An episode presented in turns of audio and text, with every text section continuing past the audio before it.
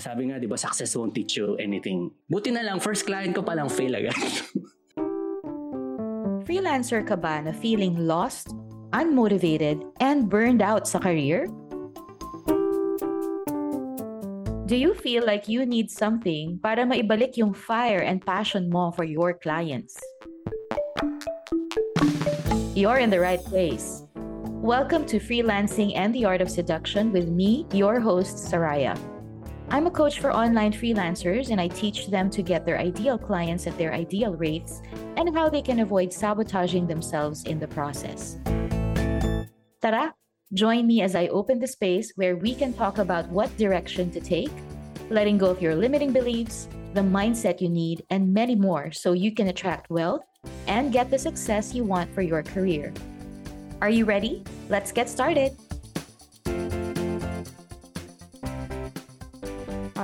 Right. So, welcome to another episode of Freelancing and the Art of Seduction with Saraya.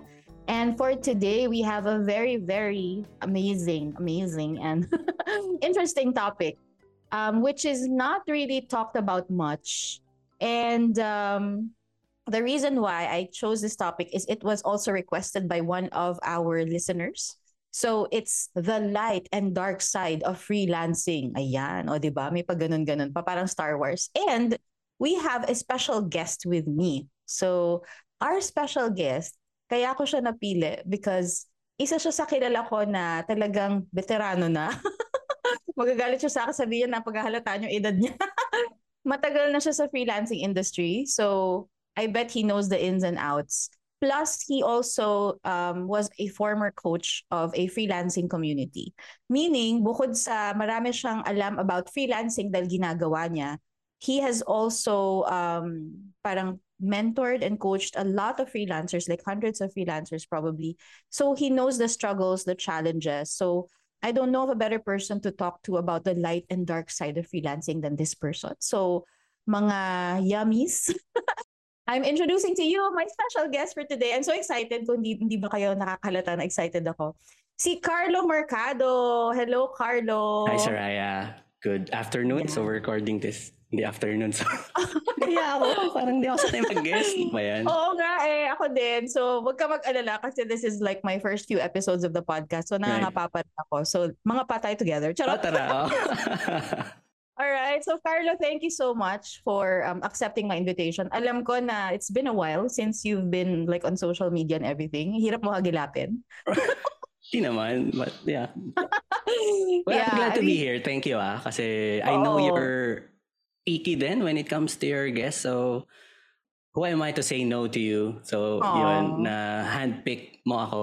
So, it's it's an easy yes for me. So, thank you for ano for having me here. Thank you, Carlo. Siyempre, only the best for our listeners, diba? So, no pressure. Also, no pressure. It's also broadcast on YouTube. No pressure. No pressure, yeah. All right. So, Carlo, can you tell our listeners more about yourself as a as a freelancer or ano yung buhay mo before you were a freelancer? Right. Sige. Um, I'm an engineer by profession. So, mm-hmm. I was an employee for 12 years. Pero during that time, no, nung 12, sa 12 years na yon, I knew na sa sarili ko na employment is not for me. Okay, okay, there's nothing wrong with employment. I just can't make it work for me. So, ganun. Um, so, I started exploring. Okay, exploring. So, paano ba ako mabubuhay sa labas ng employment? Ganun. And sabi ko, mag magkakabulgara ng mga edad dito. And this was the time na Siguro ang social media pa lang noon ay Friendster and Multiply. I don't know kung alam pa Oh! That yeah. was pre, pre-2007. Kasi oh. naalala ko Facebook 2007 eh. Yeah. So, yes. early 2000. Yeah, early 2000. Ganon. Mm-hmm. So, I was exploring na ano, paano ba ako mabubuhay? Paano ba ako magkakaroon ng ano yung financial sustenance ng labas sa ano sa employment. And of course, at that time din, yung mga gurus na kilala natin ngayon, wala pa noon. Oh. So at that time, you're on your own, kumbaga. O at least for the most part, you're, you're on your own. And the only way you can get information was through blogs, articles, and email newsletters. Yung laman pa ng social media noon ay puro mga personal life. And oh, I was oh, oh. explored for social media. May pa-testimonial pa nun, ano, di ba? Yung sa Friendster. Teka namang testimonial. Nahuli kita doon. Uy, wag ka. Gusto mo lang patandaan. Um, Alam mo kung saan ko nakuha yung unang online job ko. O baka, hulaan ko, Odes? Hindi. Oh my God. Mas matanda pa. Mas bata yung Odes kaysa sa, no? Oo. Freelancer.ph? Ganun? Meron ba? Hindi. Craigslist. Craigslist. Oh, God. Okay. Oh my gosh. So, 'Di ba? So nagkakabulgaran tayo ngayon. So it was really a hustle. The hustle now is wala yan kumpara dati. So yun, you were alone. There's no community to support you. So yun yung time na yun. Pero natis, nat- natisod ko na yung concept ng freelancing. Okay? But yun nga lang, yung concept of freelancing that we know now is not the same as before. So alam mo yan kung panahon yeah. ka pa ng Craigslist, Craigslist, 'di ba? It, it was it was called online jobs lang before. There was no term na freelancer pa before, correct? Parang it's just online jobs or work from home or yeah, remote I work. think so. Those were the those were the terms. Parang the Odes na yung naano ko, 'di ba? Odes na yung oh, naabutan ko. Eh, oh, Para sa mga bata ngayon, no? That's Upwork today. Odes was this is Upwork today. Yes. Meron na akong somehow a concept of ano, freelancing na ganon. Yun nga lang, ang concept na alam ko is you need experience, ganon, no? Para magsisimula ka sa, sa bottom na para kang entry level uli. Sabi ko, ganun din naman pala, parang employment din pala. Ba't pa ako babalik doon? Ilang years na ako nagtatrabaho. ba diba? So, freelancing X. ba? X na 'yan. If I will be paid by the hour, hindi ito yung gusto ko. So, Siguro ang lesson dito sa Raya, no, alam ko kasi kung ano yung gusto kong ma-achieve sa buhay ko. So yung mga things na, na mm. ano yun, it doesn't make the list. Because it was paid by the hour. And for you, no sa'yo na, oh no, I won't accept this ganito kababang rate. As at least para sa'yo yon So marami ka nang na-exis mm. na ano, na, na decisions na would have uh, been a headache yeah, later on. Kasi yung iba ngayon, oh. tanggap lang ng tanggap eh, di ba? Magkagandang yeah. ng, ng extra income. Yeah, good for you na meron ka ng ganun early on. Oh, Oo. Mm, Oo. super dali na lang ngayon. Hindi ko alam bakit na parang for them mahirap. Pero in fact, kung yung kung na nabuhay, nabuhay talaga, kung naganap sila ng freelancing gig nung panahon natin, pahirapan talaga. Oo. And wala pang mga freelancing guru, wala pang communities as you said. So you're really on your own. Dun pa lang, sobrang hirap na kasi lahat trial and error. Para pa, di ba? Imagine life without social media now and I would bet, Saraya, they found out freelancing because of social media. Ang limited ng knowledge mo, yung skills mo, parang puro free lang yung asahan mo, di ba? Wala pa nga masyadong online courses nun eh. So, well, hindi pa uso yung mga social media manager, wala pa, di ba? Yes. Ang uso lang nun, um, so I don't want to be a VA nun, no. Nothing wrong with being a VA. I considered it. Okay, mm-hmm. but like I said, I have a checklist of what I want. So, VA X muna. Ang gusto ko, nakita ko nun, article writing. Ganun. Mm. Sabi ko, ah, you know, I can do this. Article writing, perfect for introverts. Article writing. Kaso mm. ba, alam mo yun, parang tas, kailangan pa makasulat ng marami bago ka mabigyan ng at least to match my employment rate, which is I would say medyo mataas yung sweldo ko as engineer. So medyo yun ang benchmark ko. Kailangan matapatan niya to bago ako umalis. So so X na nga yung freelancing. Mm-mm. And then natisod ko na yung online business naman. So since magkaedad naman tayo, Saraya.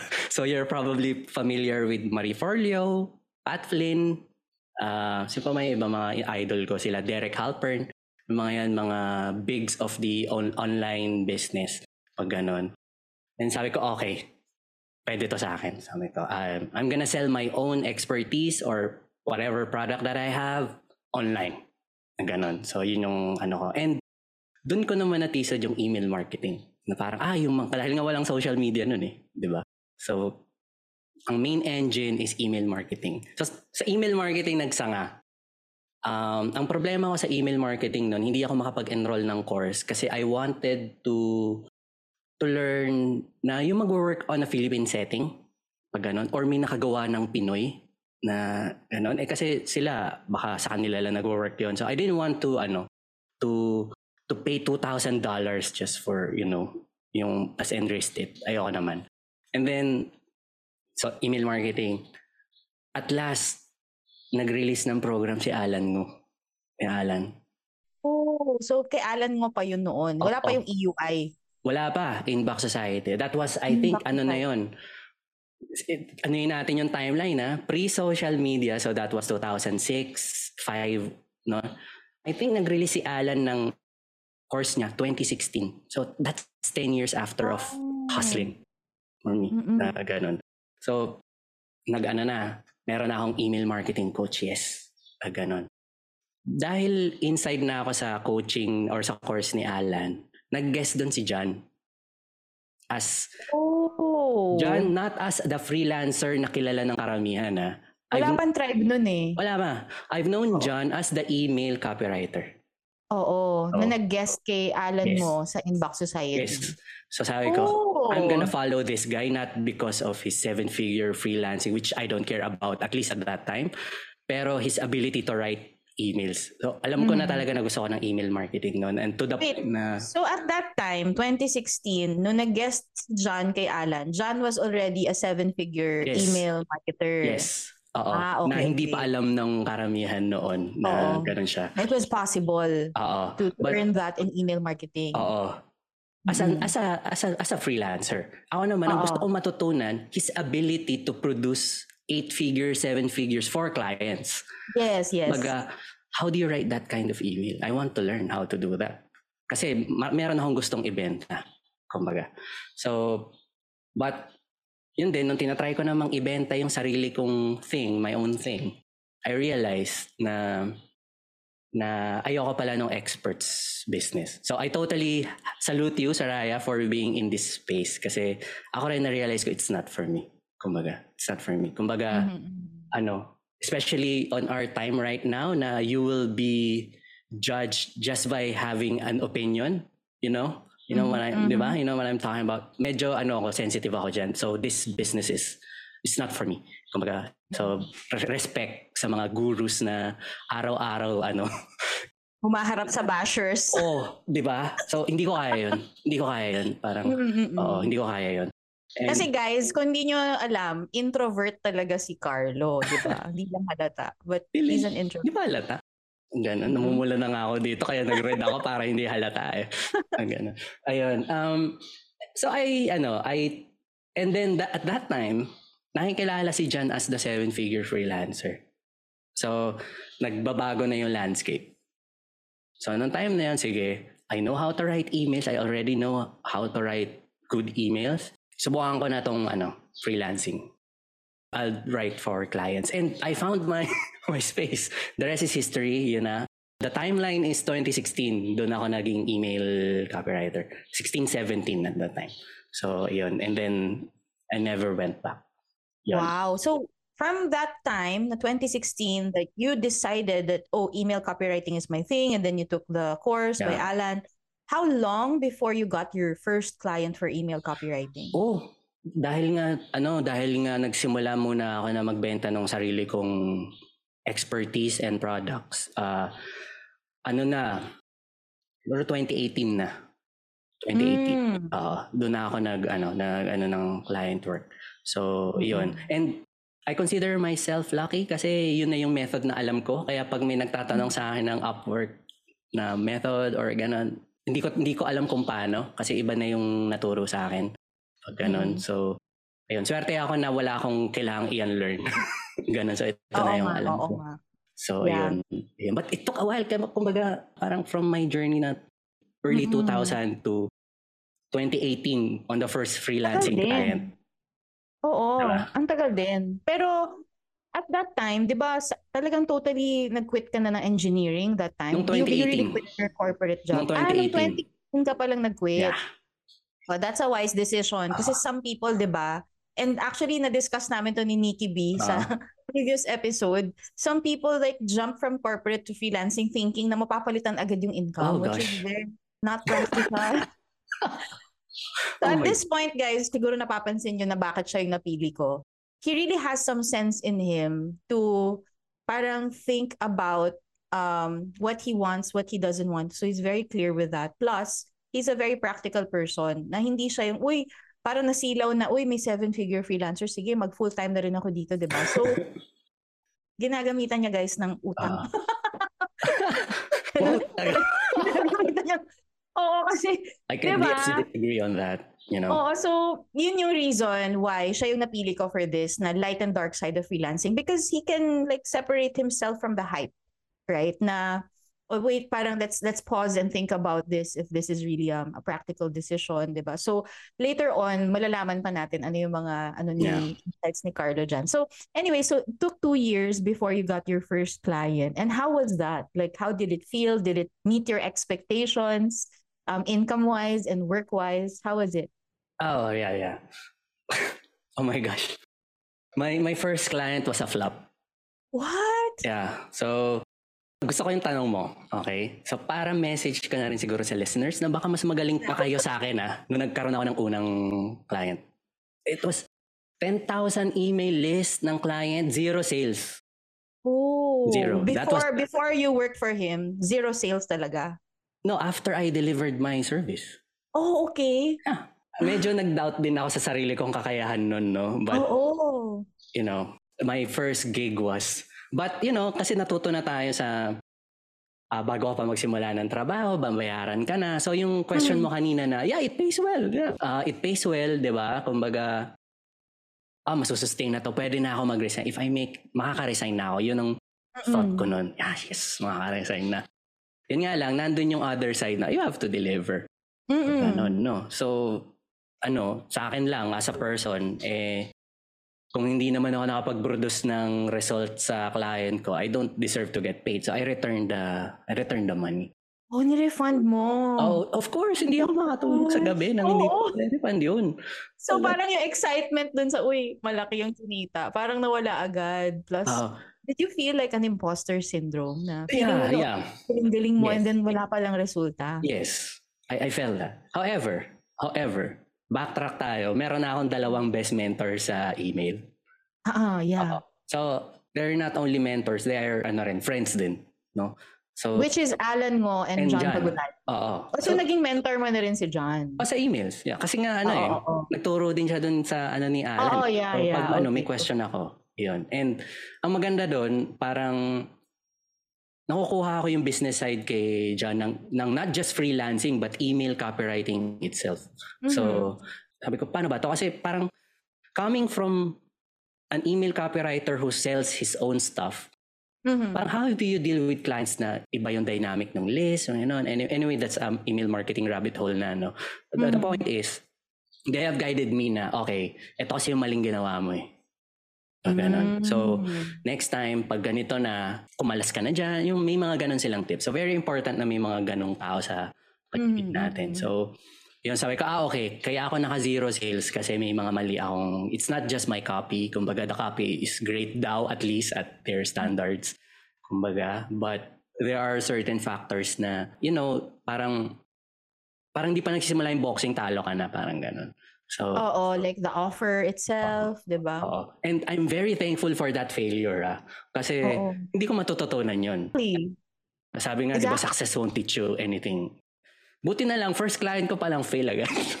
Yun? Uy, ang ganda nun. Ang ganda nung sinabi mo. Buti na lang first client ko fail agad. Kasi, ang ganda ng mindset na yun eh. Because some freelancers, pag nag-fail sa first client, magka-quit na sila because they feel imposter syndrome, they feel like a failure, they feel na kung nag-fail ako dito, then mag-fail din ako sa susunod.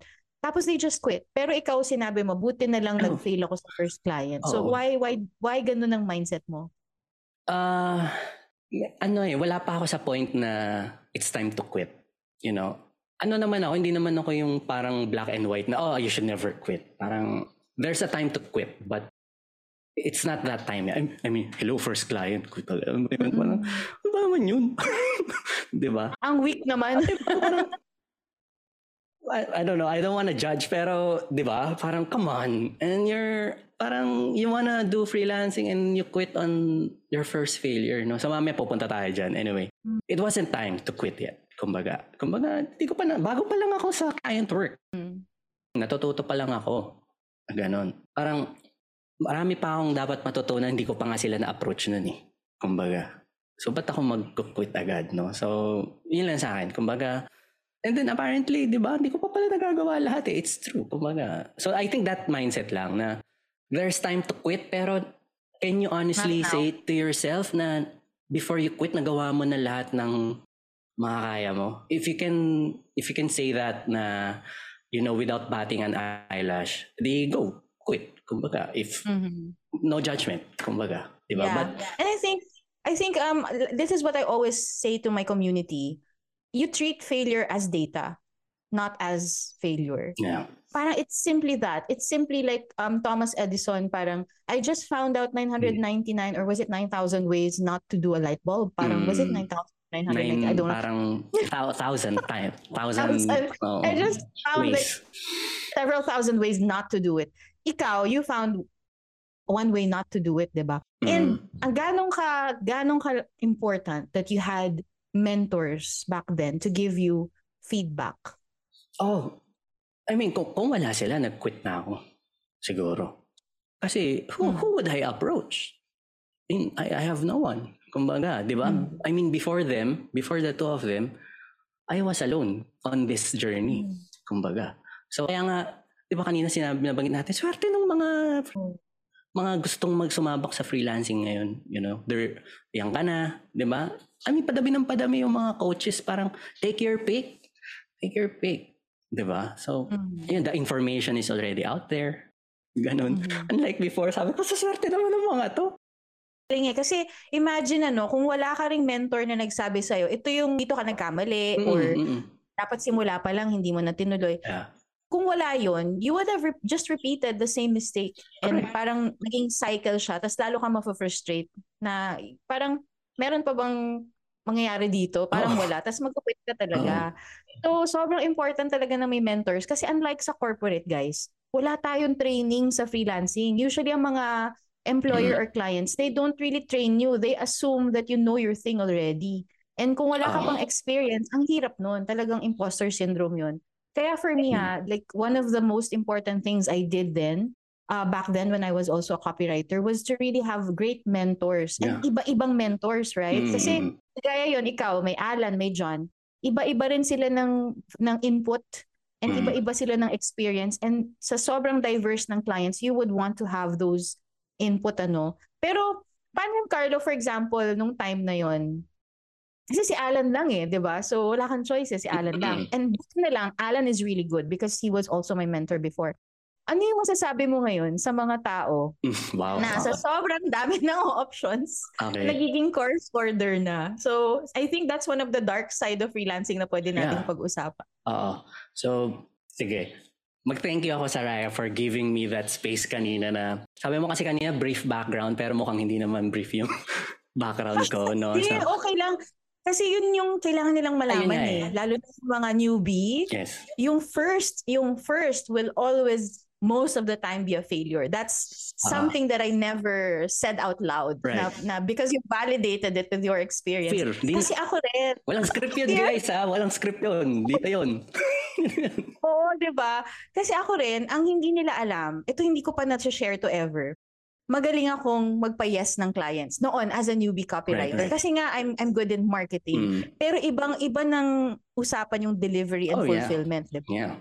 Flop din yung first ko. It was a premium client, $2,500, pero it was a total flop. Kasi hindi ko mabigay yung gusto niya. Mm. Parang ang sabi ng iba, sobrang demanding din niya. Like, umiiyak din ako sa mentor ko noon kasi right. I tried my best yet as it was a field that I like. It was a niche that I like, uh, relationship coaching. Pero parang may hinahanap siya na hindi ko mabigay. And then, right. even if binigyan na niya ako ng free training, ganun, parang I had to accept na okay, hilaw pa ako, 'di ba? Magaling ako mag-close ng client pero hilaw pa ako. Kaya nag-ano pa ako, nag nag-research pa ako and all. So guys, wag wag kayong matakot, wag niyo i-down yung sarili niyo if your first is a flop. Kasi kami ni Carlo, definitely we experienced uh, that. $2,000 naman yun sa akin. Yes, so para lang oh, may ano sila. Baka mamaya mura lang naman yun, Carlo, no? No, ah, uh, oh, $2,000 is cheap. So, for a newbie, Hindi for a first client, it's not, it's a huge deal, no? Totoo, totoo. So, yun, kapag, kapag may tendency silang ma-shiny object yeah. syndrome, kasi tayo noon, kung tayo, ang problema natin noon, wala tayong masyadong uh, support and options. Ngayon, Ngayon dami. sobrang dami naglipa na. Oh. Ano advices sa yeah. course holders? Kasi babalik tayo dun sa unang, ikaw na rin nag-validate naman for me, no? My, my self-awareness is high. Okay? Mm-hmm. I know what I want and I know what I don't want, no? I don't want to say this pero unfortunately, no, unfortunately, walang magme-mentor sa atin noon na parang oh, ano man gusto mo sa buhay, ganyan, di ba? Oo, parang, walang mga clarity coaching, walang ganyan noon. Ikaw yung mag-figure out noon sa sarili mo. And most of the time, it's trial and error. So like my life, backtrack ako ng buhay ko. Nag, nag-empleyado ako, okay, it's not for me. Ganyan. Nag-online mm. business ako, ay nag-ano ako ng freelancing una at that time, oh, it's not, this is not for me. The landscape of freelancing, at least at that time, it's not for me. Online business, okay, parang ito yon hindi rin, ganyan. Tapos, I mean, it's, ano, parang, pero may listahan kasi ako kung ano yung gusto ko sa akin, kumbaga. And I think, I think uh, if I can assume, Saraya, baka kasi yun din yung problem ng mga karamihan na parang they chase the money but diba, they realize na even if you earn six figures, seven figures, parang I don't like this shit. Kumbaga, no? Kumbaga, yeah. parang hindi ko gusto to. But kaya lang, ikaw yung mag-figure out nun. Mm. Ano ba yung gusto mo talaga? And mm-hmm. nabanggit ko siguro kanina yung seven figures, six figures na parang, siguro let, let's put it this way na lang, Saraya, na merong successful person in any field. Walang, walang field na puro failure lahat yan. Mm-hmm. Kumbaga. Di ba? Merong nag-fail dyan, meron din nag-succeed. So my message here is you can succeed at anything, kumbaga. It's a matter mm-hmm. of figuring out kung kung saan ka match, kumbaga. So, yun. Eh ako, mm-hmm. 'di ba, may nag-succeed sa employment. Hindi ako match doon. So, mm-hmm. hanap tayo ng ng iba. Pero with the list na parang checklist or life checklist, kumbaga. Na, yeah. Your non-negotiables, yes. kumbaga. Tama. I want time tracking. I don't yes. I want flexible hours lang. Correct. I don't want $4 per hour oh. lang, 'di ba? Yung very solid ka sa boundaries Correct. mo and non-negotiables mo. Oo. Ayoko nung duduguin ako sa tech, mga ganun na ganyan. May automation. di ba? Parang, ayan, ano. Ba kasi oo lang ng oo eh. And then, sige, let's just figure it out. Okay lang ba yung ganun?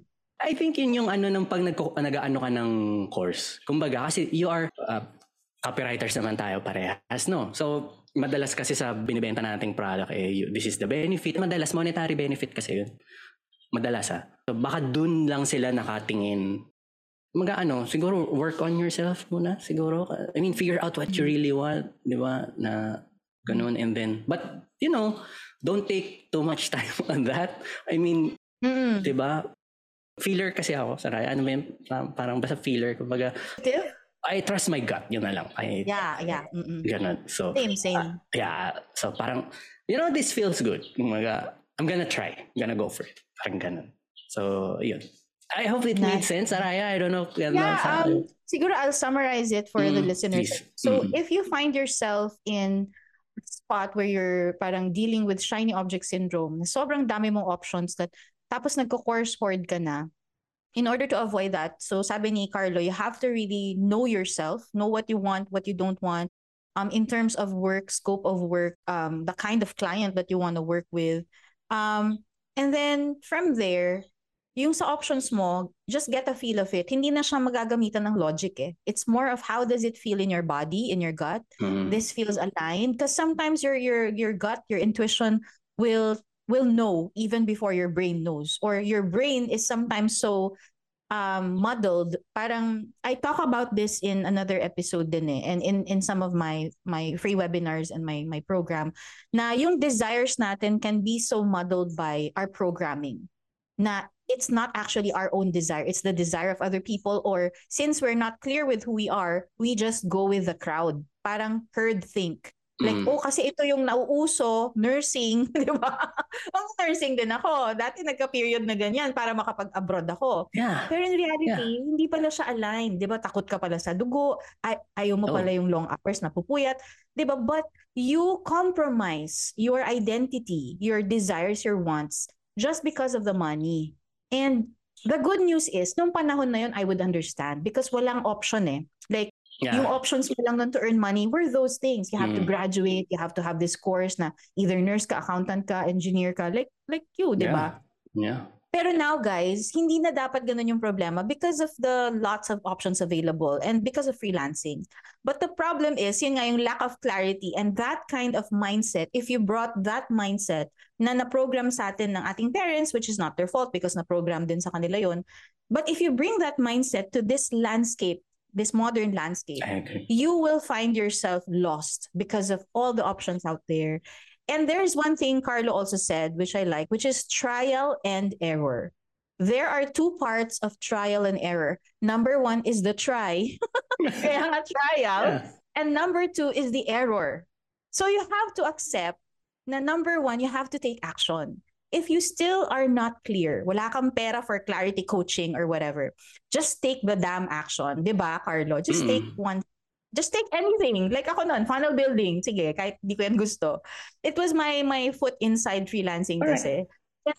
Nag-error ako. Para, uy, hindi ko pala gusto automation. So, guys, accept na when you try, there's also the possibility of the error. So, errors are part of the learning process. Don't be afraid to commit mistakes. So, ganun lang siya. It's, it's you know yourself or if not, then do the trial and error. And then um, eventually, wag mong ipilit kapag it doesn't feel like it's a fit. Then try mm-hmm. another thing again. Wag lang yung sabay-sabay na course, 'di ba? Parang stick to one. Ako oh, advice yeah. ko Carlos sa kanila, stick to one for six months. Pag mm. hindi mo mm. talaga ginusto or wala talaga nangyari, then saka ka mag-hop, mag-hop ng another ano, another niche. So ayun, thank you. And and by the way, segue ko lang. So um I'm actually in the middle of the launch of my program, which is the Art of Seduction Marketing Executive 2.0. So, this is a program for freelancers who are in the stage of burnout. Yung parang ang dami nang na-try, um, or it's either they're in the feast and famine cycle na may clients, wala, tas they're already having anxiety, And yung pinaka main issue is they're not sure. They're not sure what they want. Gaya ng sinabi ni Carlo. Kasi na, natutunan ko from interacting with a lot of them. And this is one of the dark sides of freelancing. Kahit gaano ka kagaling na you feel na nandun ka na sa six-figure mark, if you were doing something that was out of alignment, na hindi mo naman pala talaga gusto, um, you will always self sabotage or you will just burn out one day. And to avoid that, I teach some um, and um, more on ano siya, inner work. inner work and self awareness inside the AOS Executive 2.0, where freelancers will be able to uncover, discover who they really are, what they really want, and the roadmap to their personal roadmap, not a copy paste roadmap na may nagdikta lang sa'yo or sinabi ng ganitong guru. So a personalized roadmap based on who you really are. Plus, we also remove whatever is blocking you internally. Like if it's programming from the past, if it's um, parang past issues about um, something na you feel like you're a failure, ganyan, we'll, we'll uncover that.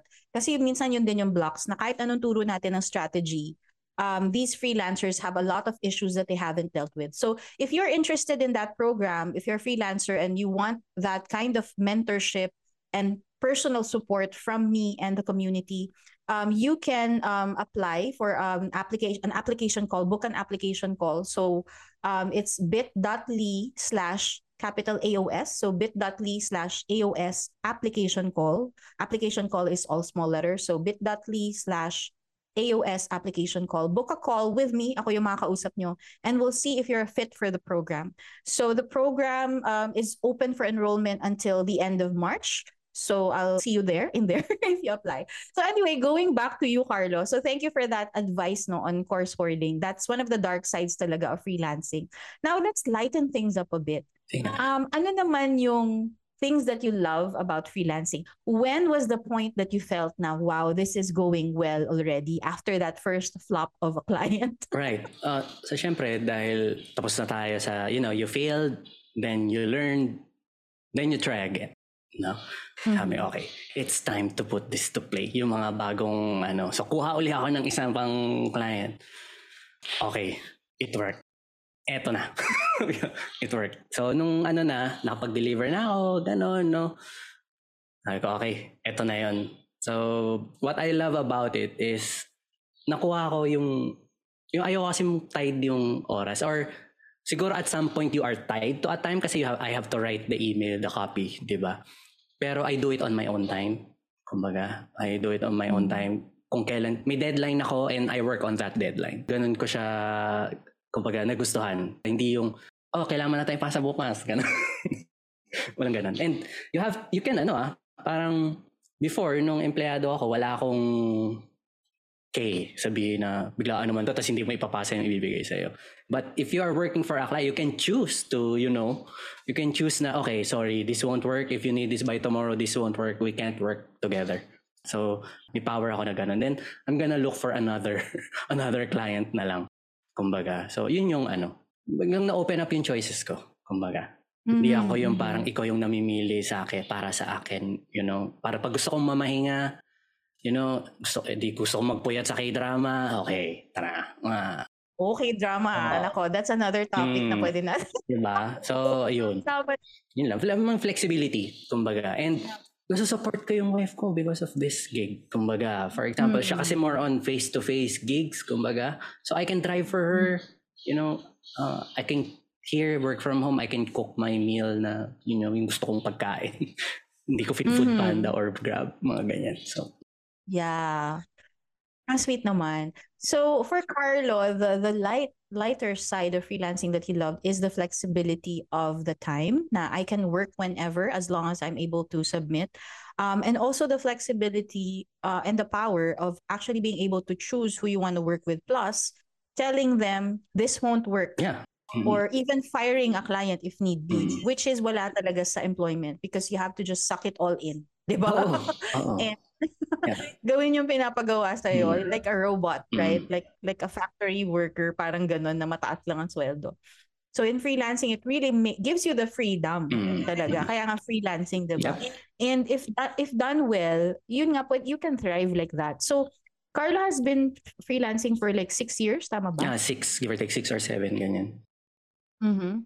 Okay, and in that um time period, how were you able to actually thrive um, to the point na talagang masasabi mo na ito na talaga yon na this will this will really give our family like the life that I want. Ano yung mga ginawa mo noon to make sure that you have like steady clients or ma-retain mo si client? Any any tips for the freelancers? Yeah, uh, sa ano natin ngayon kasi sa sa sa landscape natin, sa freelancing space. You know, um parang consistency is important kumbaga, yeah, you have to work for that, no? Yung life na binibigay ng freelancing, it, it doesn't come at a price, no? Kumbaga. So, yun, consistency and I think yun, yun ang kung meron lang isa siguro. Yun, kasi yung iba pag nagka-client na, hindi na hindi na consistent or I don't know. Kumbaga. Consistent with like prospecting, prospecting yes. And mm-hmm. that's one. Kasi, di ba, sa freelancing, no client, no income. Yun na yun. No mm-hmm. client, no income. So, yun. Um, so, hindi ko masasabi na lagi ako may client. There are times na wala akong client. So, yun, anong ginagawa mo pag nawawalan ka ng client? Uh, ako kasi sabi mo nga practical ako. That's true. I'm mm-hmm. very practical. So kasama sa ano ko sa sa skill ko siguro ay yung financial management. So I see to it na you know uh meron ako na itatabing pera to sustain us in case wala akong wala akong client. So, if the pandemic is not yet a wake-up call sa inyo, no? Hello. Kumbaga, it's really possible mm, na mawala. Diba? Parang at that time din, parang you don't know when until when tatagal yung pandemic. So, sabi ko, I need to stretch my pandemic funds, kumbaga. Diba? Mm. So, baka mamaya sa isang iglap wala, mag-lockdown na naman, wala na naman akong client. So, mm. Ayun. So meron ako reserba. Okay? I won't say na Saving. na hindi ang galing kong kumuha ng client din. Parang I think yun din yung mas, masingit ko lang na dark side din na when people see all those wins ng mga six-figure freelancers, seven-figure freelancers, they think that's yeah. a forever thing. Na it's a month to yeah. month to month na six figures kasi nga nasanay sa corporate. Uh, na pag binigay sa iyo yung ano mo, yung contract mo, ito yung sweldo. Uy, mapaplano mo na yung buhay mo around yes, that. Mag- because you know, every month, guarantee yun. Diba? But in freelancing, that six figure, tanungin mo yung, yung freelancer na nag-post ng win na yon, mm. ilang months straight mo siyang in-earn na ganun, na consistent. Uh, Baka sabihin niya sa'yo isang buwan uh, lang. or one time, you know. Lang, tapos yung iba five figures lang. So Mm. guys, huwag kayong magpasilaw doon. Be practical. Hindi siya consistent. It's very uncertain. Kasi it really depends on your input. Like, ilan yung mapapasok mong clients, which is also dependent on how how many clients you out- outreach. Or, yun nga, sometimes clients just, ano, nag-ghost. Mm, mm, Stuff mm, happens, it di ba? Nawawala. Hindi nagbabayad. So you have to have like really backup contingency mesh. Backup na contingency pa yun. Mm. You really have to have great contingency Right. measures. Oo. And yung ganda nung sinabi ni Carlo, financial management. So guys, walang magmamanage ng pera nyo, walang comp and ben department, walang HR, wala kayong malitan ng loan Mm. ng SSS unless naghuhulog Oo. kayo. So guys, really financial management, wag kayong wag niyo isipin na six pag naabot niyo na yung six figures na steady na 'yon. So yun, ang ganda nung sinabi ni Carlo. Anyway, continue. Ano pa yung mga yung tips how to thrive in this industry? Ah, ano ba? Um, I would say, nabanggit mo na rin to sa Raya kanina. Ano, um, I don't know if it will be asked later on, pero gusto ko nang ipasok dito. Uh, I mean, failure is part of the game. You know, it's part of the game. Uh, yun yun. Um, kapag mag-decide ka mag-freelancing, ano mo na? I mean, hindi hindi ka siguro kagaya namin ni Saraya na unang gig failed agad.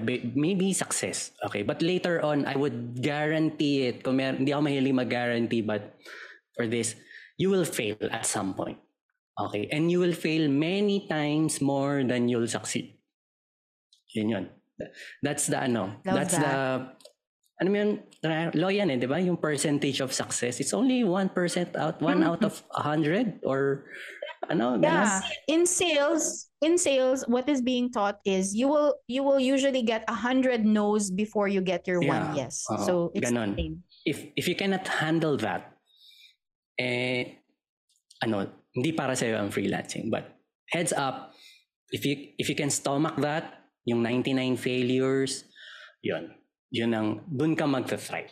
Okay? Kasi parang mga Mm. tycoons, di ba? Parang before natin sila Mhm. makilala, they've failed, and I- they still do right now. I mean, they'll file for Mhm. bank, bankruptcy, ganun. But bankruptcy is Mhm. not failure for them. It's, you know, it's part of the game. Okay, I failed this business, file for bankruptcy, let's do another business again.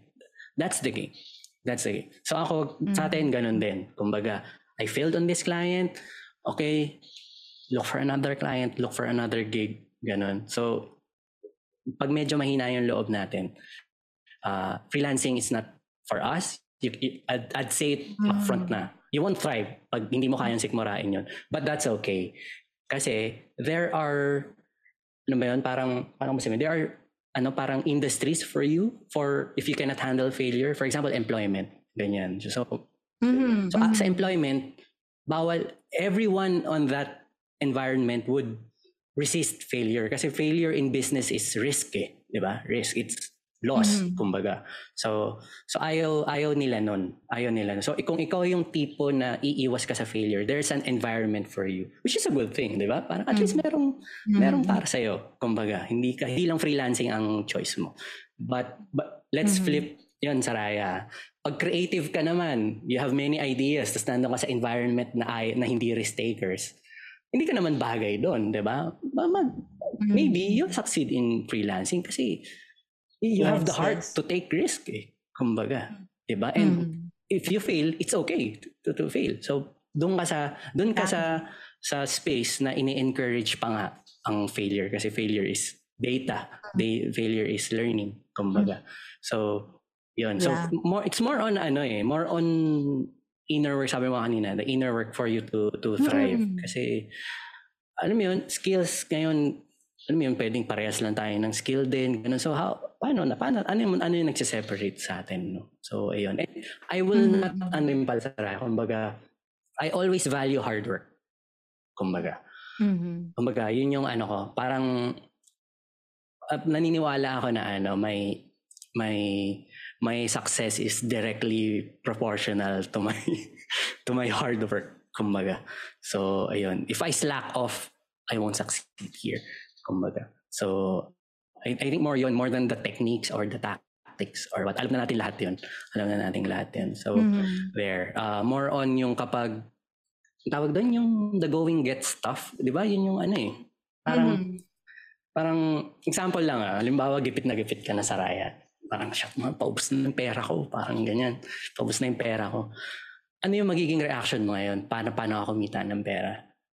So may dalawang klaseng tao yan. Either you would look for a job or you would mm-hmm. look for another client. So put yourself on that mm-hmm. forked road. 'Di ba? Sabi natin zero income ka. 'Di ba? Bukas magugutom ka pag wala kang pera ngayon. So ano magiging reaction mo? No? And there's nothing wrong kung anong piliin mo, no? So I think yun yung kumbaga mm-hmm. kung kung doon ka sa path na halimbawa ako walang-wala na akong pera or paubos na, padiplit na. Ang makikita mo ako mag maano ako, majijail ako ng LinkedIn. Magkano pa ako ng kliyente, talaga. Ganun. Oo, oo, oo. Like money oh, now kumbaga, kasi. You need but money I would look for an employment job. And there, there's nothing yeah. wrong. Yun lang yung reaction ko. Kumbaga. So, kung mm-hmm. magkaiba tayo, kung, and I think it would define kung saan ka magsasucceed. Kumbaga, yung choice mo mm-hmm. na yun. So, yun, kumbaga, on your toughest situation, and how do you respond to that fear? Kumbaga. So, Ayun. Ganda. Ganda nun. I, want, I, I would love to unpack that pero parang paubos na yung oras.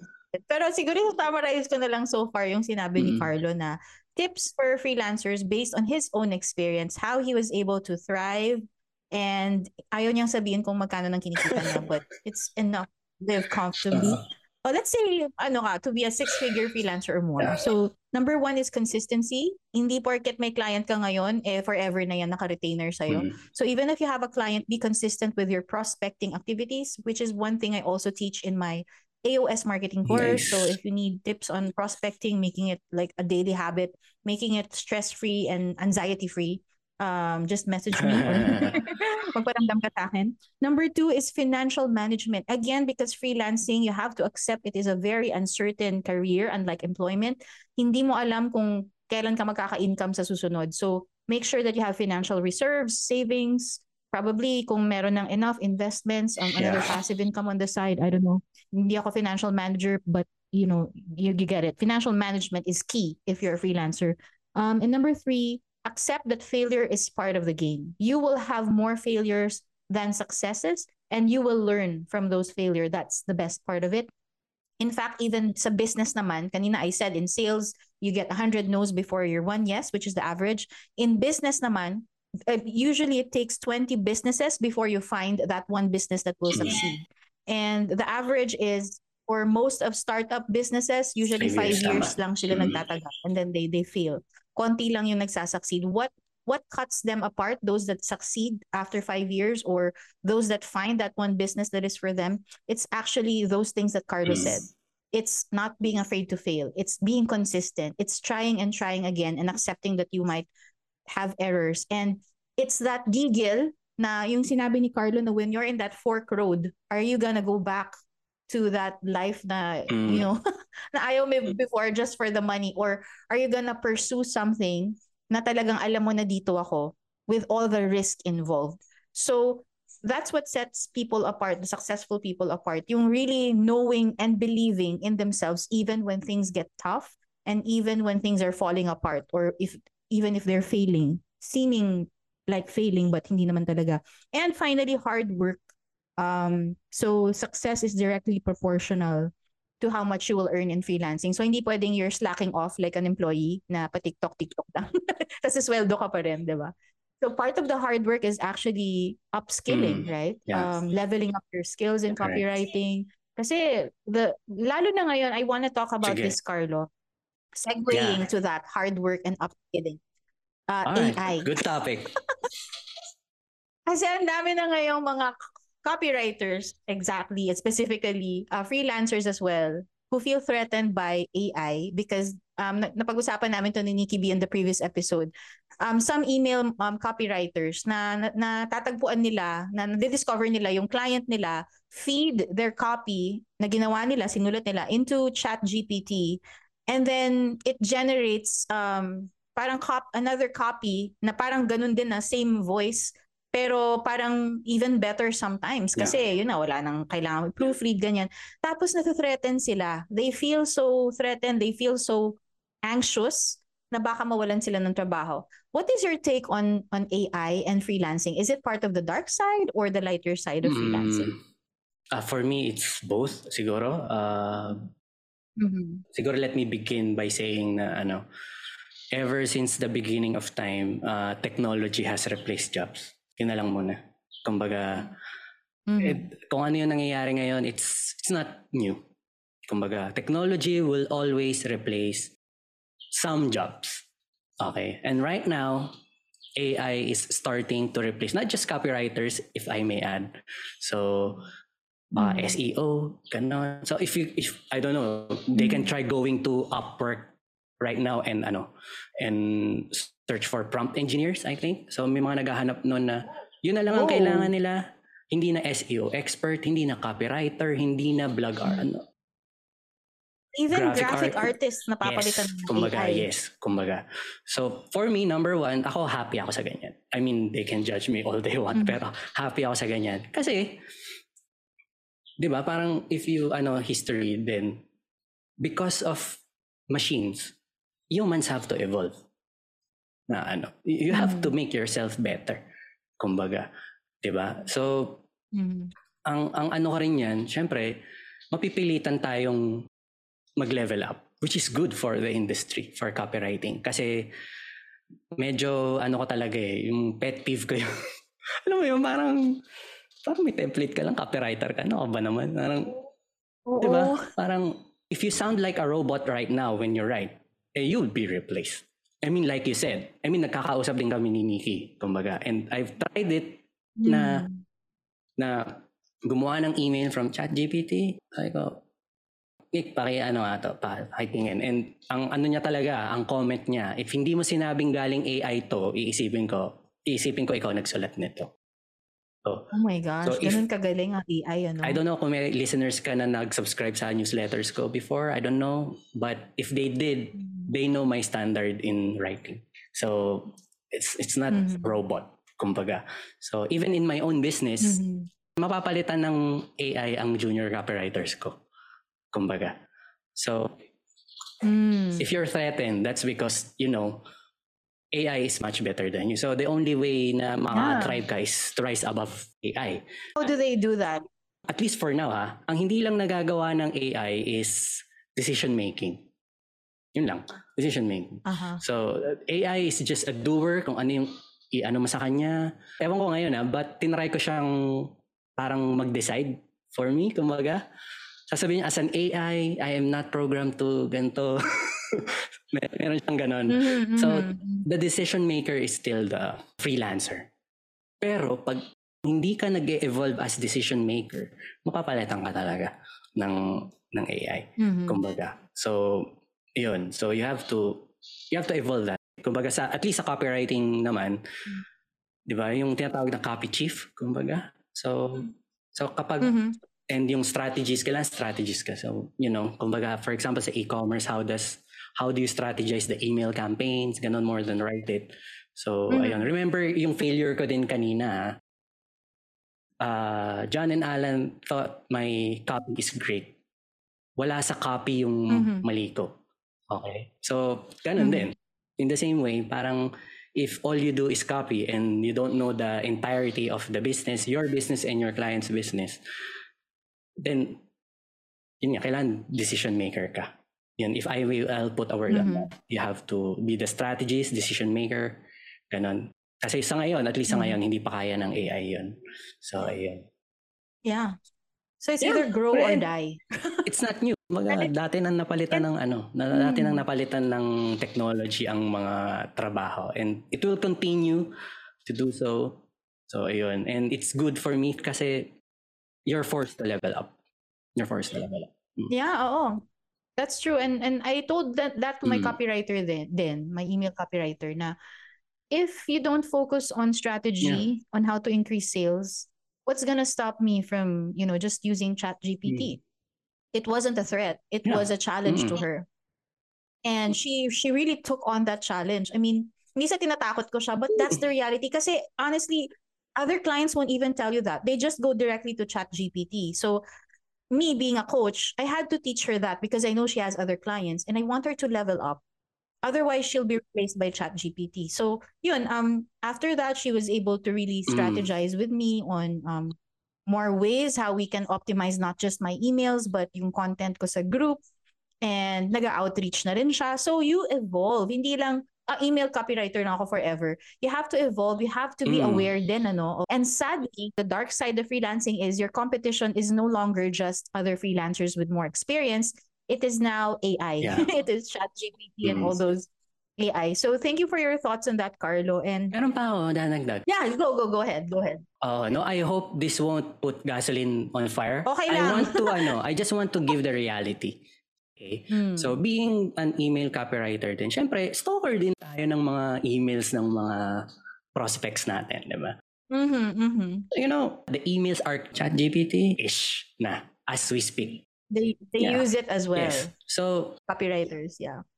pa- pasok sa sinabi mo kanina eh, what's stopping them? There's no stopping them from, from using it. And they're, Mhm, they're okay sa sa AI copy. I mean, it's it's not even Mm. good copy, but they are okay with it. And who are we to contest? Di ba? Who are we to contest na Mm-hmm. na you know, uh, copywriters are better kasi you uh, you ano you ganto ganyan. We're okay with this. Kumbaga may ROI kami dito. Infinite kasi baka $20 a month lang sila sa, ChatGPT. And then the returns on that okay Mm-hmm. is great already. So we are being replaced as we speak na. Ang challenge ko sana Mhm. kung may copyright. Sige, subscribe kayo sa mga ano newsletters. Tignan niyo mabuti yung copy dun. Mm-hmm. Karamihan doon AI copy na and they are okay. Straight from Yeah, AI, totoo. into email send, okay na sila dun. Okay na sila dun. And it's not just gonna be okay in like maybe next year it's gonna be even better. So I think Carlo, ano, um, I I don't know if you'll agree, but one other tip that we could give these freelancers is they have Hmm. to be forward thinkers. Like think ahead. Yeah. Kasi if you're an employee, sometimes you only think in terms of this year, 'di ba? Or you think in terms of stability. Now this will be my job for 20 years. I'm gonna Mhm. just gonna do the same thing over and over for 20 years until I Mhm. retire, until I die, whatever.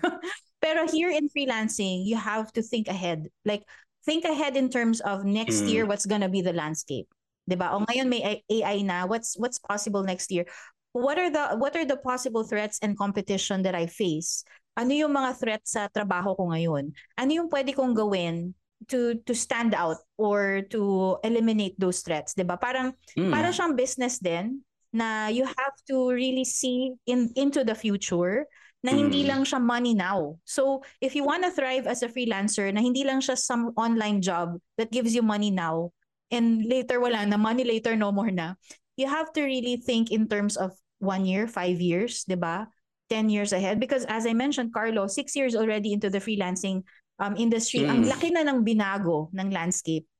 And aside from being forward thinkers, you have to be very flexible. You have to go with the flow. Hindi mo pwedeng i-resist si Yeah. ChatGPT. Hindi mo hindi ka pwedeng magwelga, mag-strike sa iyong client na no, you don't use my copy on ChatGPT. There's no stopping Correct. them from doing that, 'di ba? You just have to accept that that happens and then think ahead. Okay, what can I do now, 'di ba? What what what else can I do to show this client that I have value yes. na hindi nagagawa Mm. ni ChatGPT. So, yun na rin yung mag-guide sa'yo ngayon to whatever up, uh, skills and courses that you need to take. Hindi ka na parang um, nasa shiny object na kahit ano na lang. 'Di ba Kasi meron ka na parang forward thinking, meron kang flexibility, and really being updated is very important with the trends in your market, the trends in digital marketing um, per se. And I think, Carlo, as long as you are a person who lo- loves to Mm. look for problems and solve them, hindi ka mawawalan ng Correct. pera, hindi ka mawawalan ng opportunity. 'Di ba? But if you're the type of person na pag may problema natatakot, then freelancing is not for you. Pero kung ikaw yung type ng person na na-challenge sa problem, sa failure, okay, I failed now. Okay, the client has a problem. What can I do? To, yun na yung opportunity ko ngayon to show my value. That's another very important trait of successful freelancers na uh, and businessmen as well. They're really problem solvers. They embrace problems as opportunities and failure as data. Lots of things to unpack there, but but thank you for that, Carlo. And kasi we're running out of time, but I'm really enjoying this discussion. Last question ko na lang, Carlo. bilang naging coach ka before, ito siguro medyo like controversial. Charot. bilang naging coach ka ng freelancers before in a coaching community, what are the things you wish could be changed or improved in the freelancing industry here in the Philippines? Right. Uh, ang ganda ng segue kasi the AI question, di ba? So, Mhm. uh, I think ano kasi sa, at least right now, the freelancing right now is siguro dahil bago concept pa lang sa atin sa sa Filipinos no. Uh, we are focused more on the strategies right now which is good, you know. But I wish na sana mas bigyan ding focus yung yung for example the values, the the principles, ganyan and yung yung yung heavily reliant ba sa scripts and templates. Okay, so let me clarify muna sa Ryan na ano. There's nothing wrong with scripts and templates, no. It's a good shortcut to start, Mhm. no. But let's not stay there, kumbaga. So dapat as as the freelancer, we are willing to go deeper din. And of course, responsibility nating mga coaches yon or mentors no na i-encourage yung mga freelancers to go deeper on what we provide, no? Kumbaga, how we came up with the scripts, no? So parang so you can craft your own. So parang ginagawa mo rin siguro Mhm. na you can you start here. This is the principle behind it. Mhm. Let's let's break this down. Ito yung principle dyan. And then try mo nga gumawa nung sa'yo. Mhm. Kumbaga. So I think mas magiging ano yun eh, mas magiging parang solid foundation ba? Mhm. Magiging mas solid na foundation yun kasi yung yung kesa dun sa script which can change, Mhm. kumbaga, which can change, 'di ba? But yung the principle behind it like connecting or building relationship, it, it doesn't change. It's, it remains the same. So, yun, yun yung, yun yung at least for me, pinakamahalaga sanang maging improvement nung ano, nung industry. Mm. Kasi wala nagtitrain sa atin nun. Kumbaga, lalo na if you're coming in from an employment background, Mhm. parang they ra- rarely rarely train you for character. Mhm. Kumbaga, they don't even train you for leadership. Kumbaga, bahala ka sa buhay mo, 'di ba? Kumbaga, pag na-promote ka diyan, bahala ka na leadership, bahala ka na diyan. Kumbaga, so I wish freelancing ang gumawa nun. Mhm. Uh, I feel that's what we need right now then. Kumbaga, as a freelancer, we are the leaders of our business, the leaders of our team, leaders of sa client din, decision makers. So, yun, sana mas mag-focus doon. The values, principles, and the characters of the person, the freelancer. Mhm. Kumbaga, not just the freelancing. Mhm, mhm.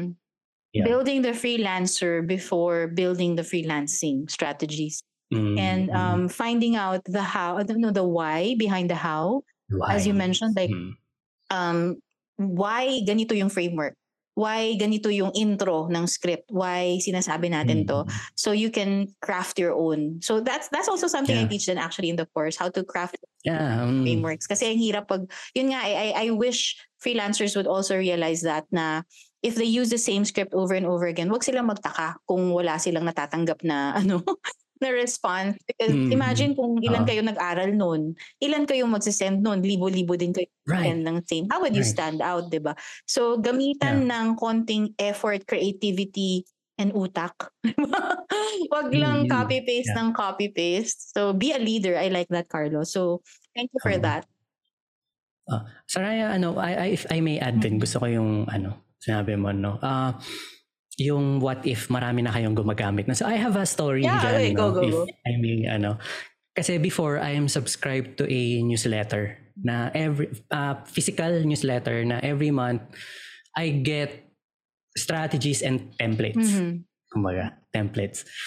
And then, there's one copywriter na parang nag-blast siya sa, ano, I'm subscribed sa list niya. So, nag-blast siya ng rant niya, nag-vent out siya na parang, parang magkakamukha yung mga email na to. Sabi niya, Mhm. yung mga businesses, magkaka, mag, pare, halos parehas yung, yung ano, yung template Mhm. nung, nung email. So, sa e-commerce space to. Mhm. So, sabi niya, hinala ko baka isa lang yung copywriter or baka, kumbaga parang baka kinopya lang sa ano, sa template. And nung nabasa ko yung template, isa siya sa mga pinag-subscribean ko. Oh, imagine that, no? Parang nag-subscribe ako. The, the template na meron na pinadala sa akin, yun yung nirarant nung ano. So, it's happening. Kumbaga, what if marami nga kayong gumagamit nun? So, paano ka, paano ka mag-stand out? ba? So ako sabi ko, okay, I swear hindi ko gagamitin to. hindi ko gagamitin to at I will unpack kung ano yung anyway dun sa newsletter no sinasabi naman yung strategy behind. Oo. So sana ganon. Sana mm-hmm. ganon. You you get the template and let's unpack this ano, this email kumbaga. Mm-hmm. Or let's unpack this script. Kumbaga what makes it work. Mm-hmm. Kumbaga. So ayun. So I want to share that lang kasi para alam din nila na nangyayari yeah, na talaga yun. Yeah, interesting story. Di ba may nag-call out pa? Oh. nag-call out. Nag-call out pa. Di ba? So, yeah, so guys, yeah, wag ganun ha. Wag um it like um treat the scripts and templates as training wheels on a bike, pero hindi yeah. hindi niyo siya laging gagamitin. Pag na-figure out niyo na how to arrive at that kind of ano framework, you can remove the training wheels and then enjoy riding your bike on your own. yeah, good analogy. Your own, uh, your own, yeah, like messages, outreach mes- messages and cold emails um, na sariling sayo talaga, na may, may flavor mo. so, mm, correct na it's you. Yeah. It's you. Kumbaga. Thank you for that, Carlo. I noticed na wala ka sa Facebook. Okay. Wala kang Facebook. and you're not that right. active on socials. And on your on your Instagram, uh, um sinabi mo na retired coach, ganyan um no collab. So right. talagang parang I think tama ba yung iniisip ko na gusto mo na yung buhay ermitanyo? Oh, yeah, yeah, yeah. Tama ba? Uh, uh. Oo, no? So, no social media masyado, no Facebook. Right. Now, the question is, di ba sabi mo kanina, yeah. be consistent mm. with prospecting pa rin. How do you do that na wala kang Facebook? Is it possible? Kasi I'm sure a lot of introvert freelancers would be interested to know, including me, because if I had the option, I okay. wouldn't be on Facebook as well. Um, but with my line of work, I have to. So how is it possible for introvert freelancers who don't like showing up on social media to still be consistent with okay, prospecting? How But did before I it? answer that question, gusto ko yung may keyword kang sinabi kanina. Ermitanyo. Okay? Isa siya Ermitanyo? sa life's checklist ko. Kumbaga. And hmm. it's the, also the reason why I followed John. Ang ganon. Kasi, seven-figure freelancer, walang nakakakilala. Ah, gusto ko ng ganong buhay. Aya. Walang Sabi website. Ko, yun ang diba? buhay na gusto ko. Yun ang, walang yun YouTube, ako, walang time TikTok. Na yun, ah, before he's even known sa freelancing, I only know him noon as the copywriter. Sabi ko, yes, yes, mm-hmm. yes. Yan ang, yan ang buhay na gusto ko. So right now, wala akong Facebook, wala akong mm-hmm. ano, doon talaga ako papunta. I mean, doon ako papunta. Mm-hmm. Kumbaga, so, How did you do it though? How do you, oh, kasi right ito ah, another part ng dark side of freelancing is when we are bombarded with this, kailangan mag-value post ka, kailangan right, three, right. Uh, three times a week or daily value post show up on social media. There's nothing wrong with that because yeah, um, I I it also works. But that's not the only way if you're an introvert and hindi talaga for you ang social media. So, yeah, Carlo, I would say those way? won't work, no? How do you do it? Kumbaga. So again, the foundation here uh-huh. is ano ba yung sayo muna? No? And then, mm-hmm. then wag tayo ma-bright shiny object dyan sa iba. Di ba? So, oo. Mm, or no? ipilit And kung hindi naman for you. Sa akin, just think about the time din. Sabi ko nga, yung magkakabulgaran ng edad dito, no? Kumbaga, freelancing is possible even prior to social media era. Social media may just made it, mm-hmm. I hope it made it easier. But uh, no? But Here. or more mm-hmm. accessible at least. Pag ganyan. Pero mm-hmm. pero even without social, merong nagsa-thrive na freelancers, no? So, yun lang yung ano ko muna. So, mm-hmm. it's possible. Number one, it's possible. Okay? How do I do it? Mm-hmm. Uh, so, kung walang social media, walang ano. Of course, kung hindi yan face-to-face, it's only cold email.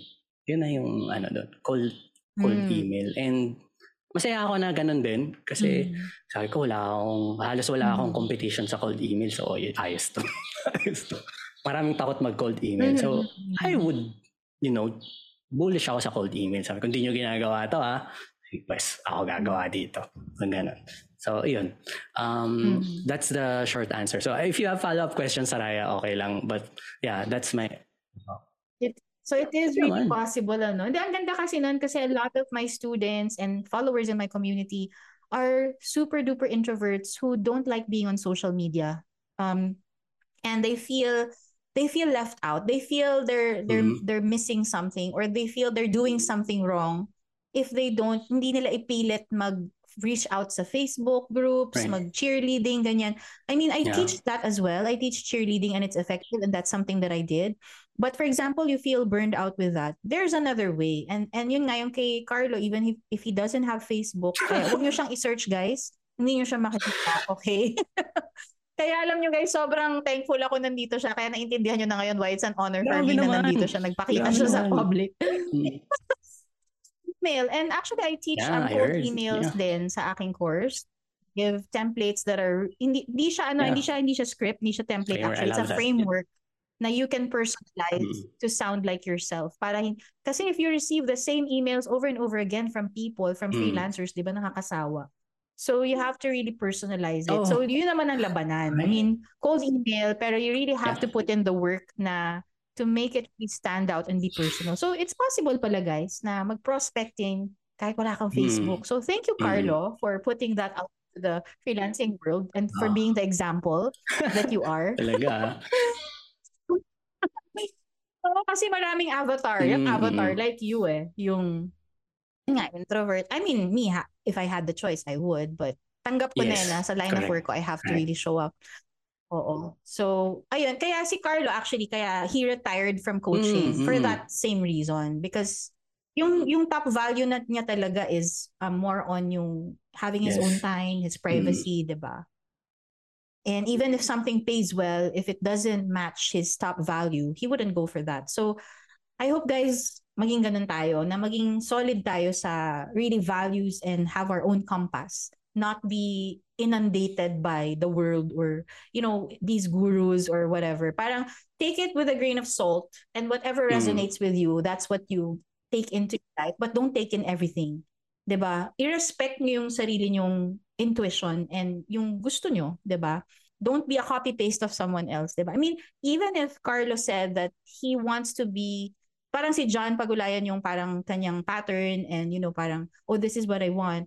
Carlo also made his own decisions in life na Oh, hindi yeah. naman lahat naka-pattern doon, 'di ba? Which were kagaya si si John is still the Mm. the head of the freelance movement tribe and it's really a big community and Carlo was there also before but um it, it I, I think it really takes a lot of uh, courage to step down from something like that eh na people would ask oh eh ano ka Oh, na yeah. coach ka na doon so Correct. why step down di ba pero I think I, I I really admire people who have that courage to really parang even if this is like promising pero if this is not no longer aligned with me hindi na siya Mm. pera or fame but it's more of respecting my my inner ano na yun nga yung what I what I really stand for ganun so um how was that like Carlo parang how did you arrive to that decision na um sige I I just wanna retire as a coach and I don't want to be like I don't want to show Right. up anymore to people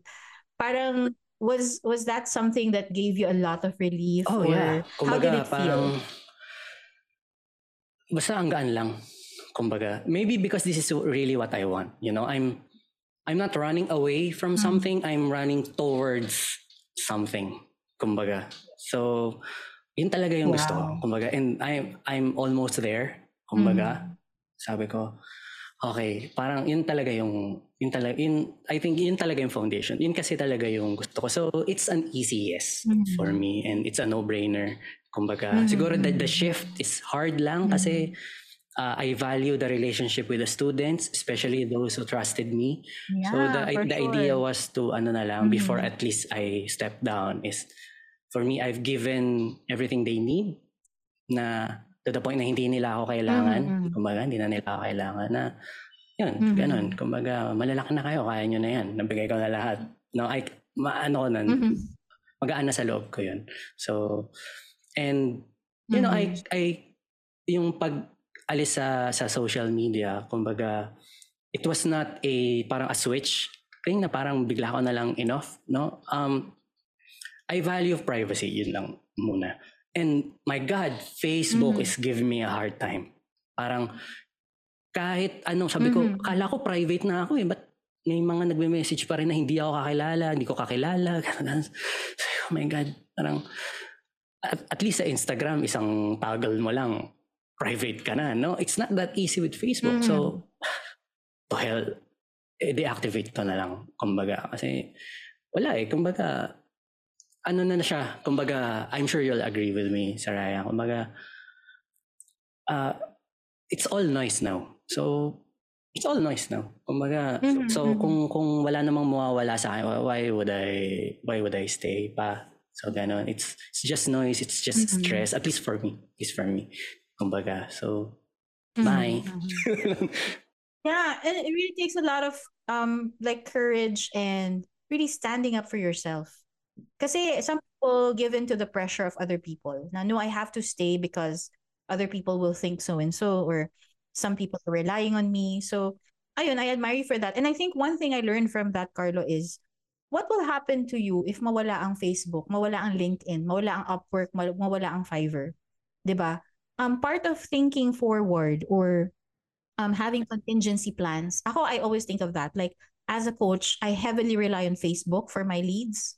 What happens if Facebook suddenly shuts down or you know breaks down or has a bug or deletes my group? And sometimes that happens. I I joined a group na biglang na-delete. And hindi na download ng ng coach ko lahat ng recordings niya. So very unfortunate. And that is where the email list comes in. The backup diba or even phone numbers. So what happens if all this tech goes away so the the upside of tech is really great it made our lives easier but what I learned from Carlo not being on Facebook and still, you know, having a thriving freelancing career is it's it's possible and you have to prepare for that. You have to prepare for the worst. So don't heavily rely on just one platform. You have to have a backup plan. What if this platform goes away? Because Facebook is not yours. It's Mark's. but your email list, ito yung lagi sinasabi ni John and ni Alan, your email list will always be yours.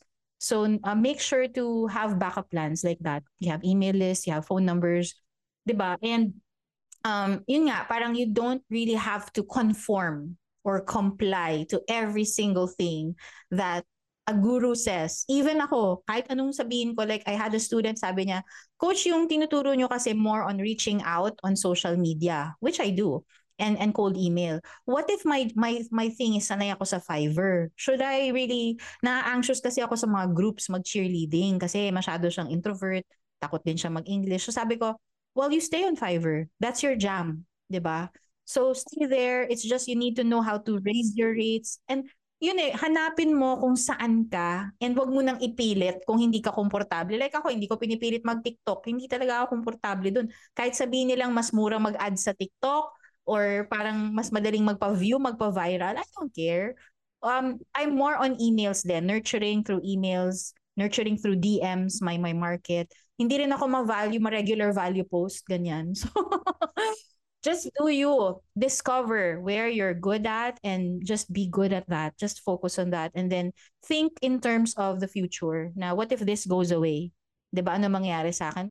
So yun, thinking forward and having these contingency plans. Yes. Yeah, that's something that um yung yung talagang isa sa mga best takeaways from you Carlo is is really that um yung thinking practically na hindi to forever not not being caught up in the hype yun nga yung sabi ko there's something that I want to change in the freelancing industry it's that hype na parang giging network marketing na but sorry ah galing din ako sa network marketing kasi kaya nasasabi ko galing din ako sa business traditional online lahat call center lahat na pagdaanan ko and um in all of those um, employments and, and jobs and opportunities, it's very important to separate the noise, yung sinasabi ni Carlo na the noise, the hype from who you really are because yun lang talaga yung mag- magiging ano mo eh, magiging north star mo when things go south or pag medyo humihirap na yung mga bagay, 'di ba? If this is what I stand for, then I'll go ahead.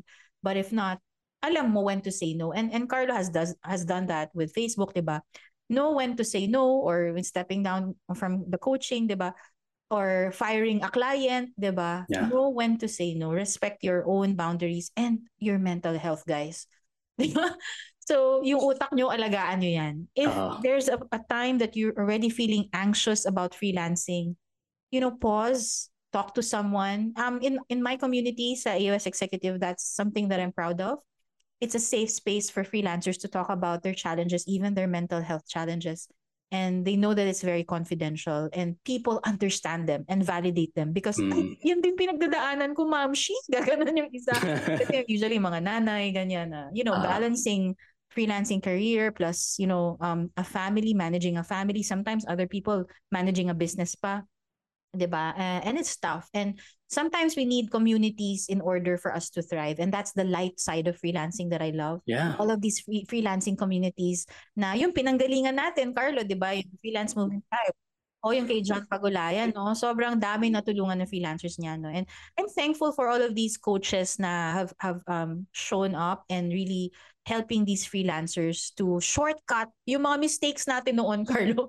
Na shortcut na Oh, so guys, find a mentor, no? Not because I'm a coach, but kahit hindi ako, it's important to find a mentor and find a support group na you align with, you vibe with, and a support group that really meets your needs. Tapos pag di na-align, then look for another one. Ang dami na dyan. So, search lang kayo sa Facebook groups. Ang daming freelancing communities. Just search for one that you vibe with. But in case interested kayo sa community ko, it's um, in Facebook. Search for Facebook group, Freelancing and the Art of Seduction.